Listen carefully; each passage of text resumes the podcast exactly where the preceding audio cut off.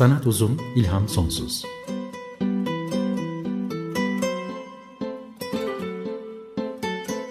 Sanat üzerine psikolojik sohbetler.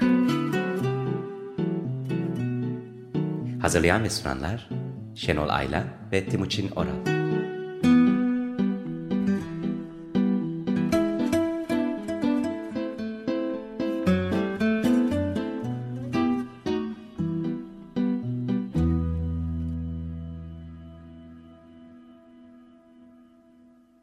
94.9 Açık Radyo'da Sanat Uzun İlham Sonsuz'dan merhaba ben Şenol Ayla. Ben Timuçin Oral. Twitter hesabımız sanat uzun.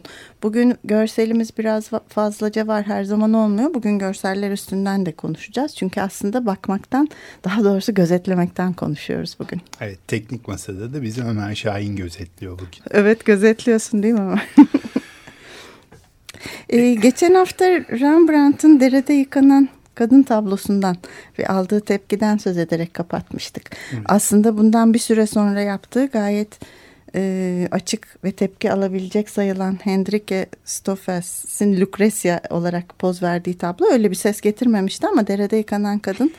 Arada şöyle bir fark vardı ama o Lucretia tablosundaki... E, e, konu yani Lucrecia'nın konu olması orada bir açıklık ima ediyor ama derede yıkanan kadının o devirde görülmeyen tarzda eteğini sıvayarak e, bize doğru yani bakana doğru geliyor olmasının yarattığı infial.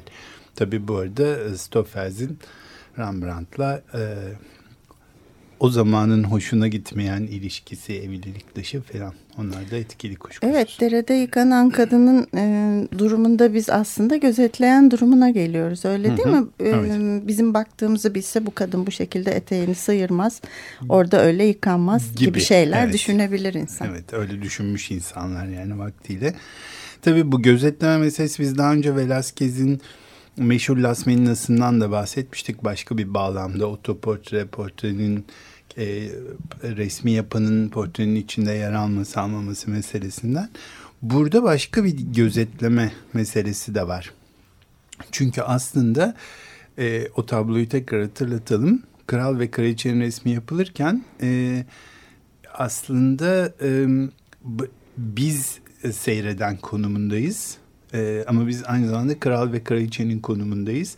Ve biz tablonun içindekilere bakıyoruz. Tablonun içindekiler de bize bakıyorlar. Bütün hepimize aslında. bakan da arka kapıdaki bir kişi daha var. Oradan da o röntgen, voyeurizm neyse gözetleme meselesinin de ima edildiğini e, ya da onunla e, müsemma hale getirildiğini görüyoruz. Ne demek o zaman voyeurizm yani gözetlemecilik? E aslında hani bunu geçen sefer de konuşmuştuk cinsel nesne e, arzu bozuklukları içinde konuşurken e, daha yaygın adıyla röntgencilik başkalarını çıplakken ya da cinsel eylem sırasında gözetlemek demek aslında.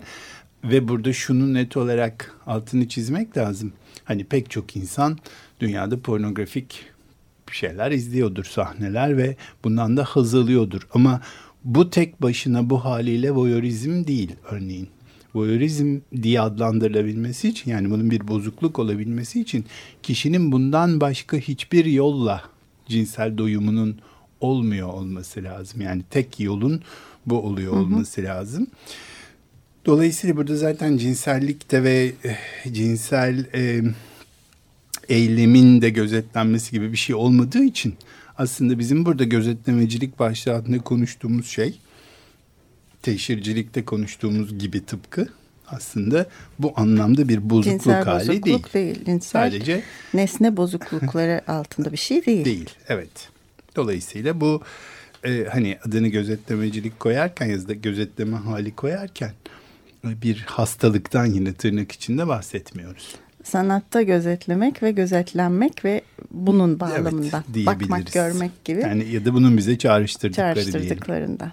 Ee, çünkü, sanatta çok yeri olan bir şey çünkü. Evet, başka örnek daha çıplak örnekler de var. Daha çıplak örnekler de var evet. Ee, ama şimdi ilginç bir tabii fotoğraf Twitter'dan da paylaşalım. Bu neydi? Helmut Newton'un şeyi değil mi? Helmut evet. Newton'un um, modeli ve karısıyla e, self e, modeli ve karısıyla otoportresi. Evet, kendi portresi. 1981'de çekmiş, e, Paris'te çekilmiş bir fotoğraf. E, tamamıyla ilginç.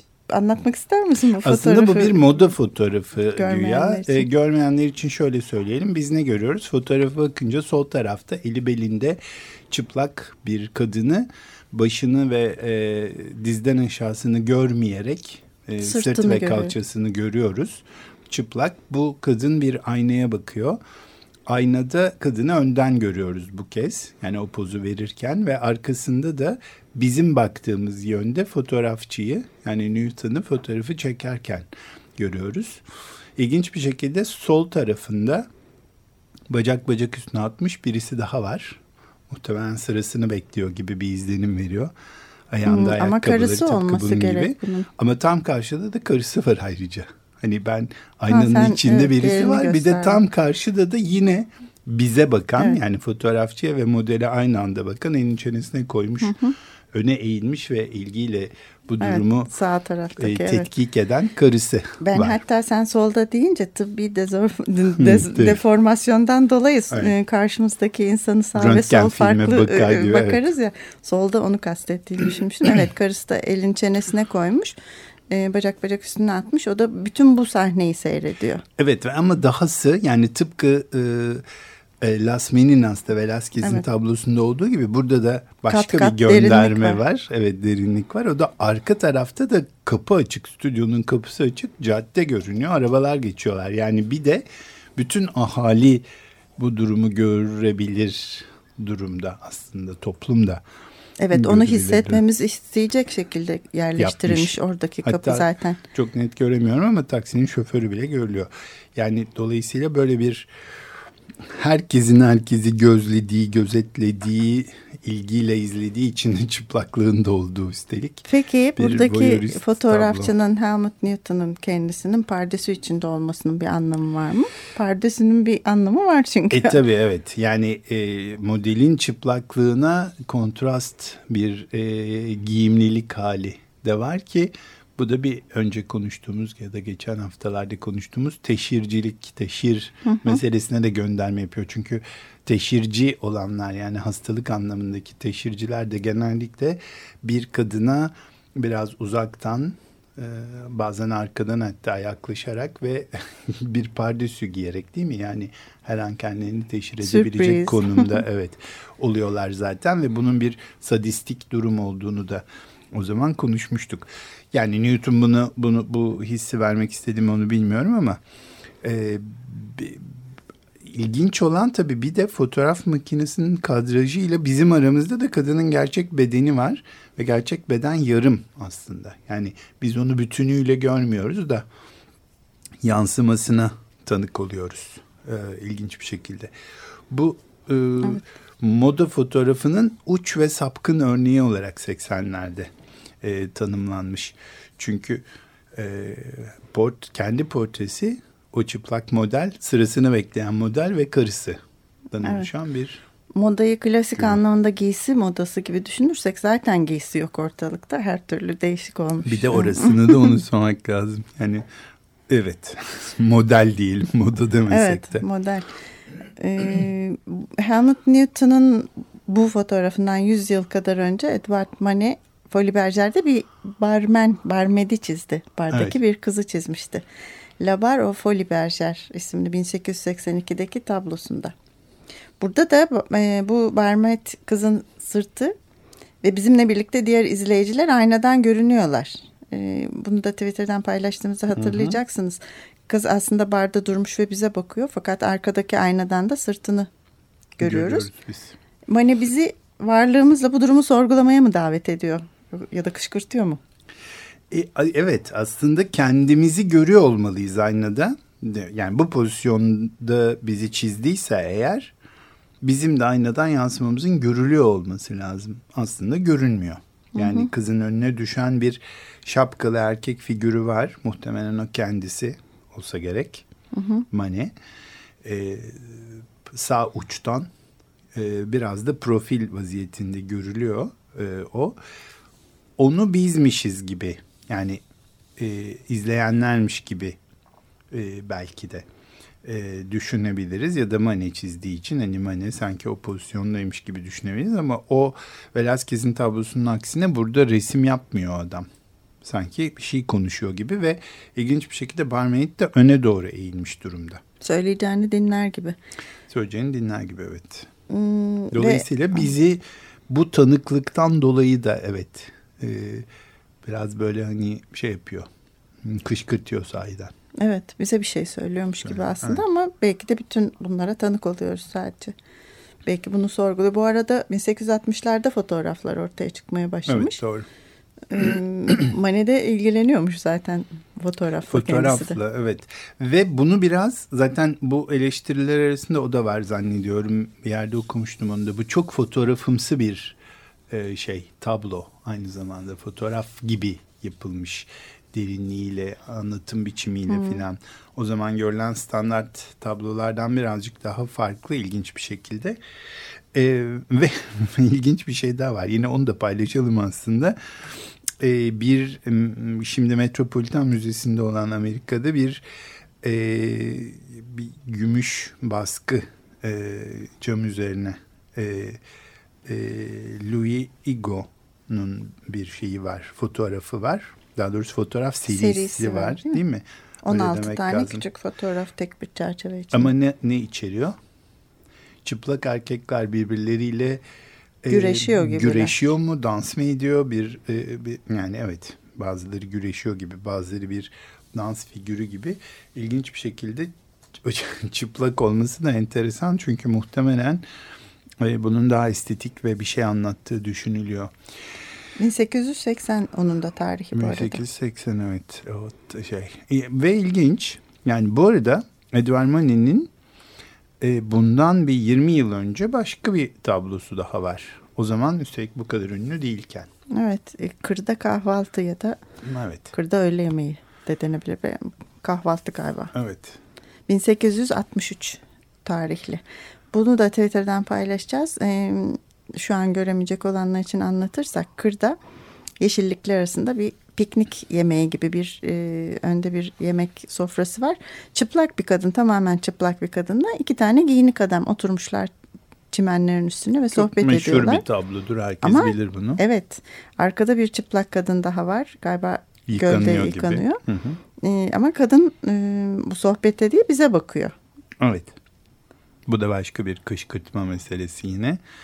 Yani Mani bizi kışkırtıyor. Bize baktırarak bizim bundan e, rahatsız olmamızı da aslında istemiş e, bir şekilde ve e, işte sanatsal olarak da o kurduğu üçgenlere bakınca adamın elini kaldırmasına filan bakarak adamın elini kaldırdığı yere şapkasına odaklanınca ister istemez gölde yıkanan kadını görmemezlik edemiyoruz. Onu işaret ediyor gibi değil ediyor mi? ve solda da kadının işte dirseğini e, dayayıp dizine çenesine elini koymasıyla biz de kadını da görmemezlik edemiyoruz ve üstelik bize bakıyor ve hakikaten bu kışkırtıcı dedin ama kışkırtıcı şunun kışkırmış için insanlarda sansasyon ve öfke yaratmış. yaratmıştır. Çünkü erkekler giyinik kadınlar çıplak. Oysa e, bundan Tiziano'nun e, 1500'lerde yaptığı tabloda yine benzer bir e, tema.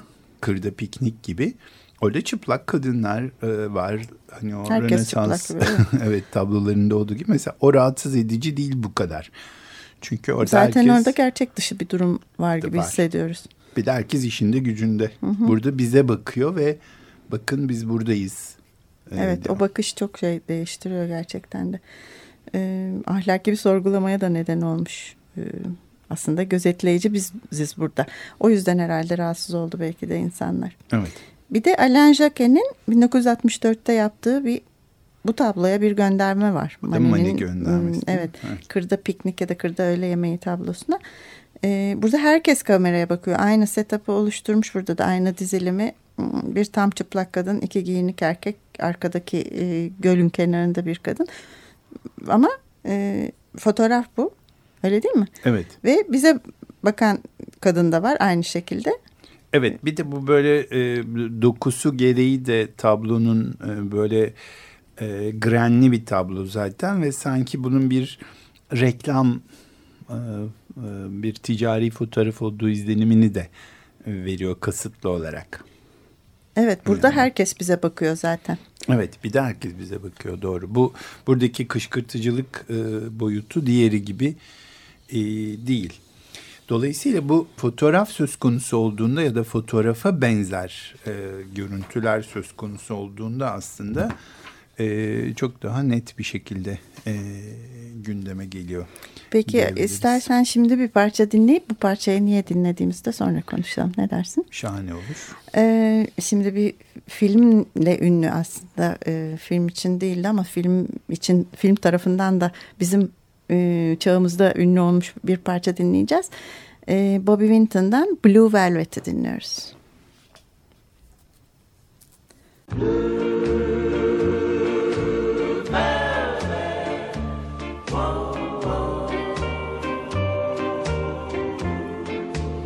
She wore blue velvet, bluer than velvet was the night, softer than satin was the light from the stars. She wore blue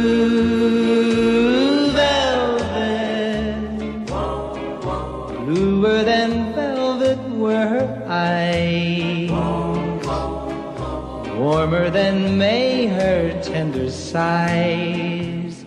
Love was ours,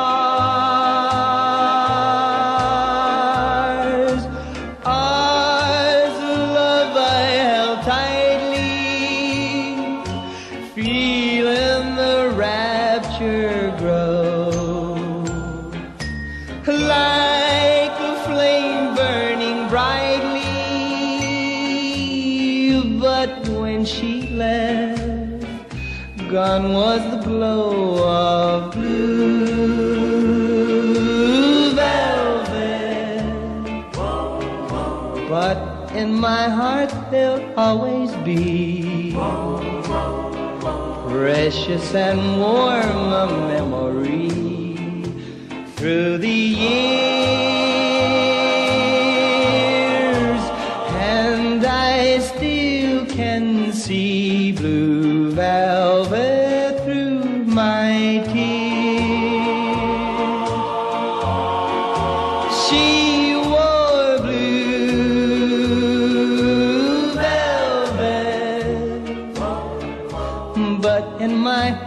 There'll always be. Precious and warm a memory through the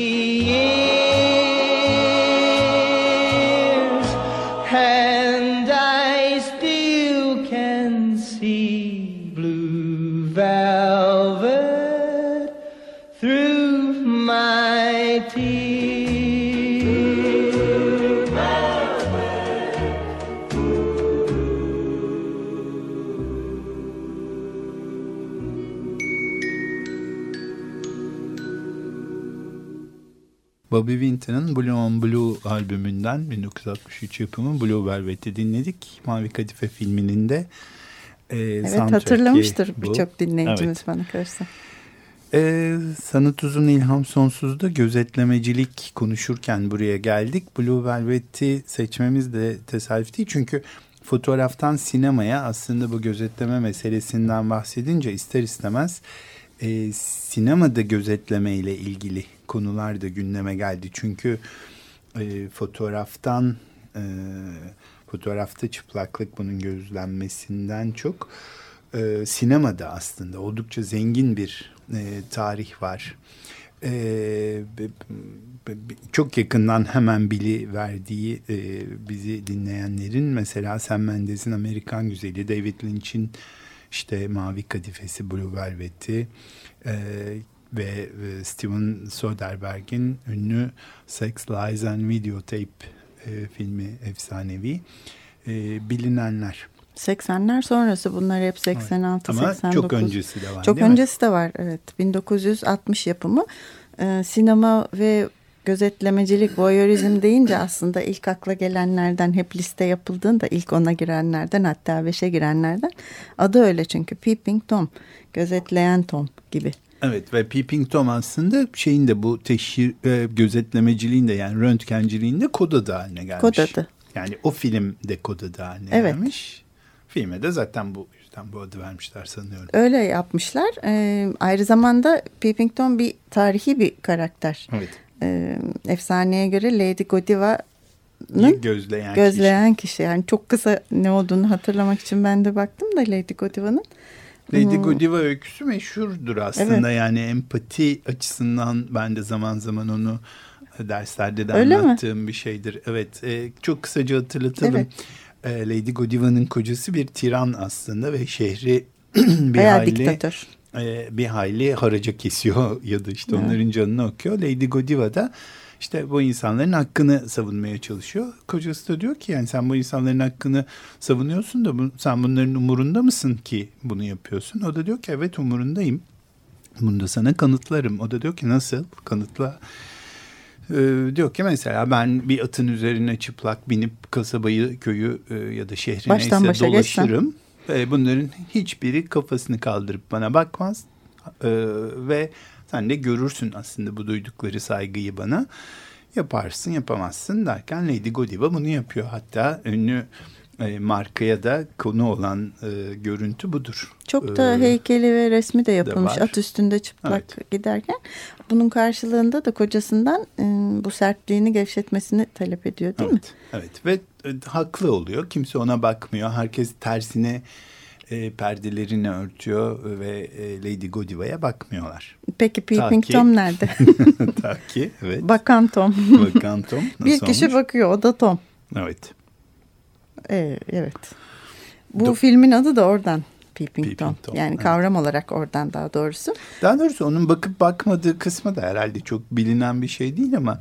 Efsanedekinin e, mi? Efsane, evet ama böyle bir isim e, verilmiş. Yani hani herkes kurala uysa da ya da böyle de olsa ama bir de e, dürtülerine hakim olamayan ve bunu yapan birisi de var. Birisi de varmış. Aynı zamanda evet insani bir durum olarak anlatılmış o da herhalde. 1960 yapımı bu filme dönersek Michael Powell'ın filminde burada senin e, en başta bahsettiğin ve geçen hafta bahsettiğimiz aslında cinsel nesne e, seçim bozuklukları altında bir şey sayılabilecek evet. bir şey. Hmm, kahramanımız bir e, seri katil aslında. Hı hı. Kadınları öldürüyor ve bundan öldürürken de kameraya e, kayıt etmek ve yüzlerin ifadesini almak ona bir haz veriyor. Hmm, bu tabii çok tepki e, çekmiş e, ve tartışmalı bir film olmuş. Hatta bundan daha önce çekilmiş olan başka bir gözetleme filmi var. Alfred Hitchcock'un meşhur Arka Pencere Arka filmi. Evet. Orada da adamımız e, oturur ve bütün ayağı kırık olduğu için bütün arka komşularını keyifle seyreder Seyreder. ve biz ona itiraz etmeyiz. Biz de onunla birlikte seyrederiz ama tabii Peeping Tom'da olay başka. O öldürüyor kadınları ve aynı zamanda da onları filme alıyor. Bunlardan çok daha sonra 30 yıl kadar sonra saydığın Amerikan Güzeli işte David Lynch'in biraz önce Blue Velvet'i çaldık Mavi Kadife Sex Lies and Videotape Seks Yalanlar ve Videotape e, gibi filmler e, çok daha sonra geldi. Bu seks yalanlar ve videotape'te de aslında benzeri bir şey var. Orada da cinsel e, nesne olarak çok mutlu olamıyor ve nesne bulamıyor ve ancak bir takım kadınlara kendi hikayelerini anlatıp Onları izlerken ancak e, tatmin olabilen bir adam var. Hmm, bu filmle ilgili söylenen şeyler de voyeurizm ve e, voyeurizmin sınırlarının aslında sadece görsel e, imgeyle değil anlattıkların üstünden de olabileceği. Orada kadınların anlattıkları dışında cinsel herhangi bir sahne yok. Ama sözler ve dil de erojen bir alandır. Bunu gösterdiğini de yazanlar olmuştu evet, bu filmle ama zaten ilgili. buradaki gözetleme de onların e, hikayelerinin ya da özel yaşamlarının gözetlenmesi zaten. Özel yaşamlarını gözetlerken bir güç sahibi oluyor güç sahibi ve bundan olmak. da evet. hoşnut kalıyordu. Bunun e, bir iktidar ilişkisi oluşturduğu ve insanları güçsüz duruma diğerlerini de aslında sadistik bir konuma yerleştirdiği ile ilgili de e, Bu gözetlemenin zaten. güçle ilişkisi üstüne daha da konuşacağız galiba evet. haftaya mı haftaya? Evet. Çünkü bugünü e, tamamlamış bulunuyoruz. Bugün gözetlemecilikten bahsettik ama devam edeceğiz haftaya da. Şimdilik e, destekçilerimize de teşekkür ederek hoşçakalın diyoruz. Hoşçakalın.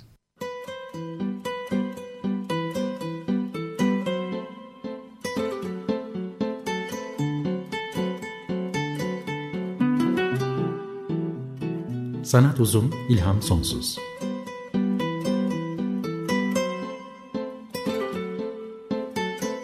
Sanat üzerine psikolojik sohbetler. Hazırlayan ve sunanlar Şenol Ayla ve Timuçin Oral.